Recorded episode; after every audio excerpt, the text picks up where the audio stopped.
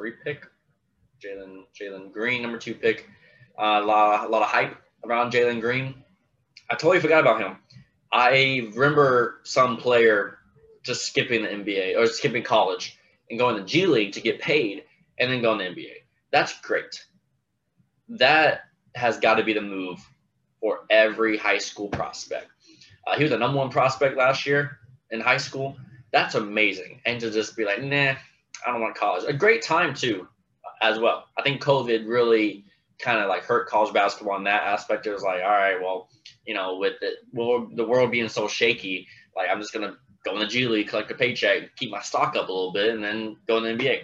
Um, I think Brandon Jennings did that as well, but he wasn't. I don't think as hyped or hyped as him, hyped as Jalen Green. So I'm excited. I'm excited for Jalen Green and Kevin Porter.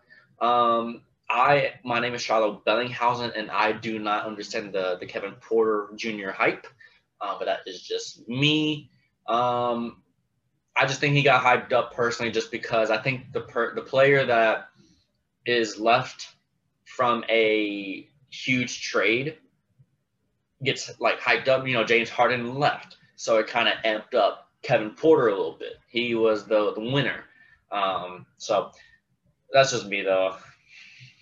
So, so yeah, we'll, we'll see what happens number three. I